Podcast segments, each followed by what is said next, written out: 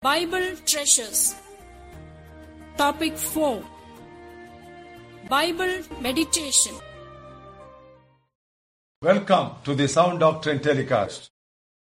Praise God that you are finding the teaching that comes in this particular telecast an eye opener in your spiritual life. We want to thank you and we want to praise God for all your testimonies. Pray that thousands who would watch this telecast would escape the floods of false doctrine and be established in the sound doctrine of the Bible. We are presently studying about Bible meditation. And we started our study with the title How Not to Meditate. Lesson number one was Do not neglect any portion of the scriptures. Take the whole Bible so that we will have the wholesome food and we will have wholesome growth. And the second lesson was Do not rush through your meditation. Take time to receive a message from God and don't just be satisfied with the knowledge and the information that you gathered from the Bible. The third lesson was don't be lazy or casual in Bible study. Diligence and hard work are a must if you want biblical studies. And the fourth lesson was do not depend solely on your intellect. Ask God to open up your eyes of understanding that you may behold the wondrous things from His Word, and God, through His Holy Spirit, would help you in that direction. Lesson number five was do not ignore the context of the Bible text.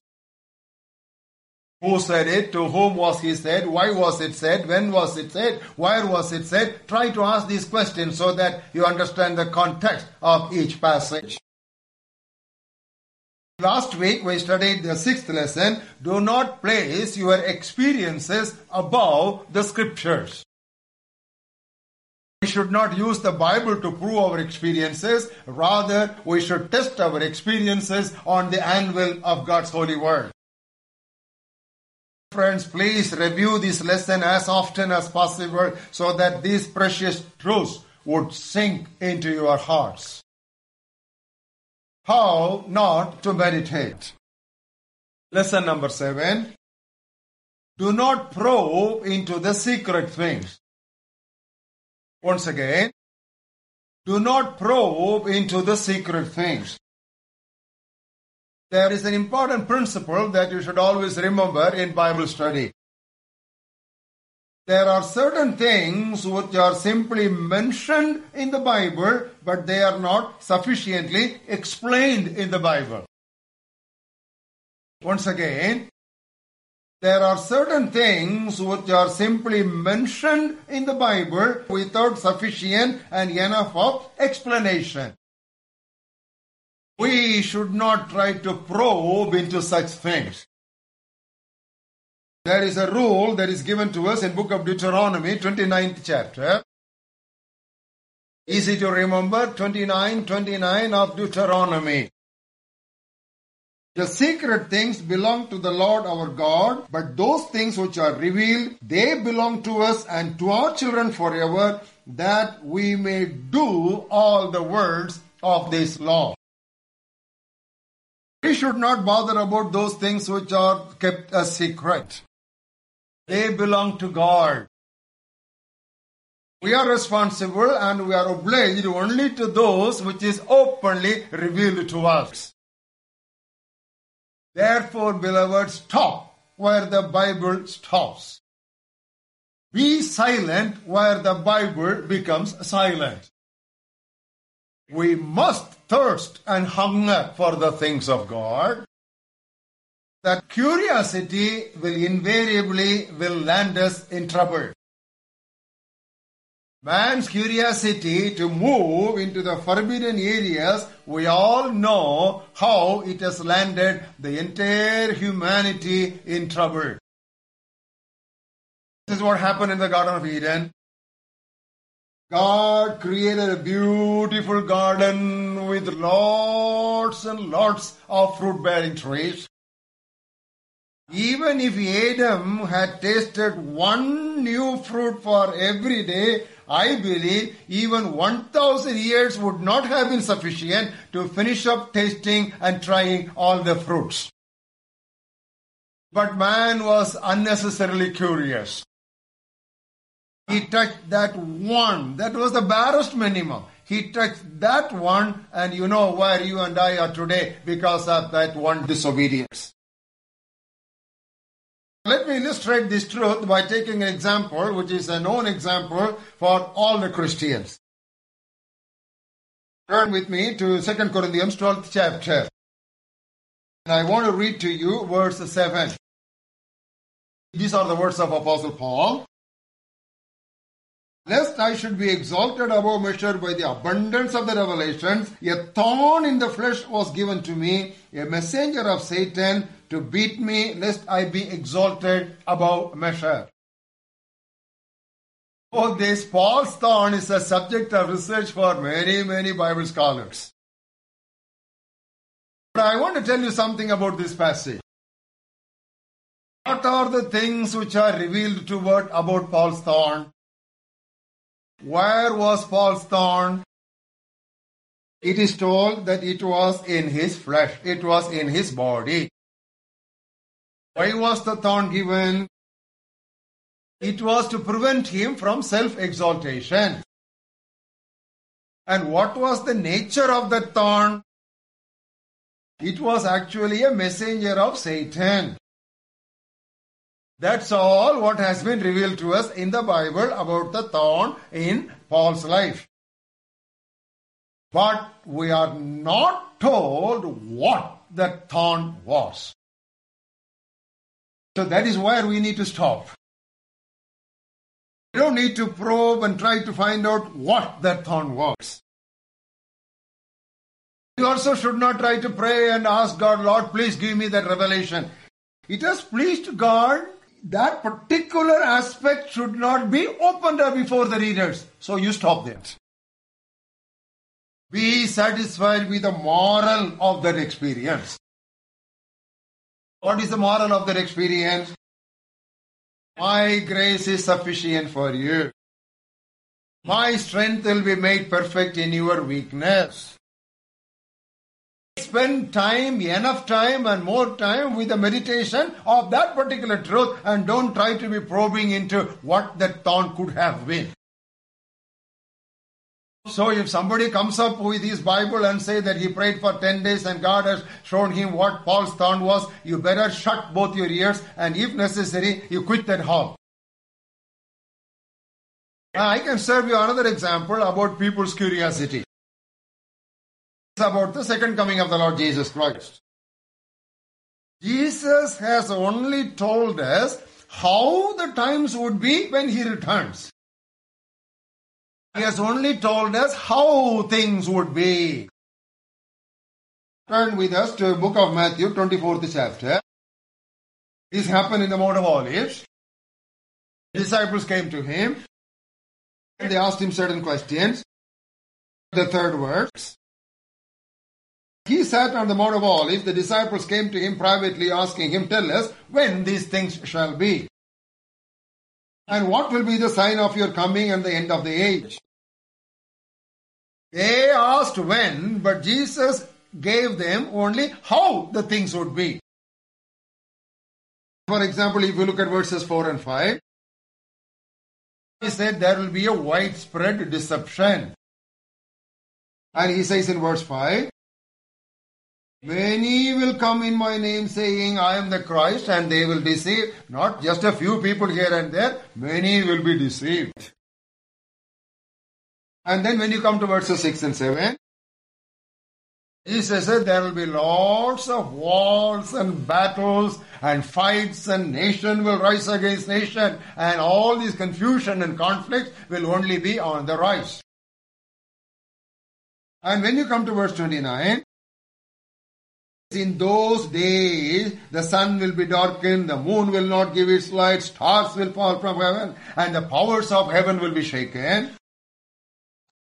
So he was giving a general outline of how or what will be the condition of the time when he would return. And when you come to verse 36, The day and hour, no one knows. No one knows. Certain translations it says, not even the Son of Man would know. The day and hour, the time, Jesus said nobody knows. General period, general season, how the climate would be, what will be generally happening, that's only he has outlined. This is exactly Jesus Christ gave us a correction to the disciples just before his ascension. Please turn with us to Acts of the Apostles, first chapter. That was the time Jesus was showing himself alive through many infallible proofs for about 40 days to the disciples. Maybe in another few moments he would be taken up from them. Maybe the disciples sensed it. And they were all having mixed feelings. We'll read the sixth verse. When they had come together, they asked him, saying, Lord, will you at this time restore the kingdom to Israel? That was a legitimate question of any Israelite. That has been the heart cry of the Hebrew nation for many, many generations. So they asked that question. Jesus said to them, It is not for you to know the times or the seasons which the Father has set in His own authority. It is not necessary. Do you get that word? Now, this is what I am teaching now. It is not necessary. But, look at the eighth verse. You shall receive power when the Holy Spirit comes upon you, beginning with Jerusalem, going into all Judea, and then moving into Samaria, to the ends of the earth, you will be my witnesses. In other words, Jesus said, what you as Christians and what you as his church must do is goal setting and not date setting. You have goal setting to reach the people. Don't worry about this date setting. It is not necessary for you. I will come when I should come. You mind your business. I will take care of what I am supposed to do. Now that's exactly what also people are these days. You know, sometimes they talk about end time revelations of God. Word end time revelation is a biblical word, but what they mean by the end time revelation is not the right interpretation. I will tell you what is end time revelation. Turn with us to book of Hebrews, first chapter. I'll read the first two verses to you. God, who at various times in different ways spoke in time past to the fathers by the prophets, in these last days has spoken to us through his Son. Jesus Christ is God's final revelation to man. That is the revelation of revelation. That is the greatest of all revelations. Who do people say that I am? Whom do you say that I am? Immediately Simon Peter said, You are Christ, the Son of the living God. That's the greatest of revelations. What did Jesus say? Is on this revelation I am going to build my church and nothing can shake that church. Beloved, Jesus Christ is God's end time message. Then what about the Holy Spirit? Jesus said the Holy Spirit will not speak anything of himself. He will take from what I have said and he will speak unto you. End time revelation means revelation of Jesus Christ. And the another aspect of the end time revelation, non-Jewish people, even the Gentiles, whoever will call on the name of the Lord shall not only be saved, they will become members of the body of Christ. That is the mystery that has been hidden down through the ages, but now revealed through the apostles. Now, if you turn with us to the book of Ephesians, third chapter, look at the fifth verse. In other ages, it was not made known to the sons of man, but now it has been revealed by the Spirit to his holy apostles and the prophets.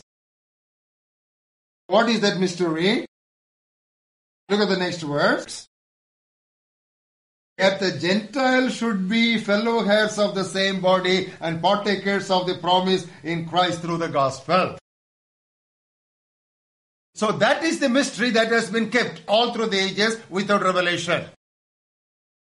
Now it is revealed to the holy apostles. These are the only two things. One is the Lord Jesus Christ.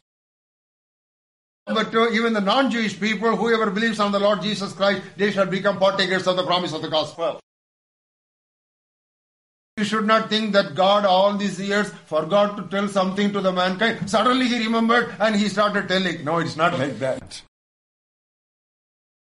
Beloved, we must accept that our knowledge is imperfect. Which is perfect is yet to come. And the new heaven and new earth is going to come. That will be the perfect place. Until that time, whatever we have is quite sufficient. Don't cross the boundaries and try to move into uh, hidden territories. Whatever you need to know about heaven and hell is already revealed to us in the Bible. He has gone to heaven and he has returned. Don't go crazy after that fellow. We are anyway going to heaven. We'll see all that when we go there. Jesus Christ spoke more about hell than about heaven. If only we have a vision of hell, we will go after every unreached person with the gospel of Jesus Christ. How not to meditate. Do not probe into the secret things. Be satisfied with what God has revealed to us. Obey those words. Apply them in your life. And the purpose for which God has given the Bible to you will be more than fulfilled. God bless you.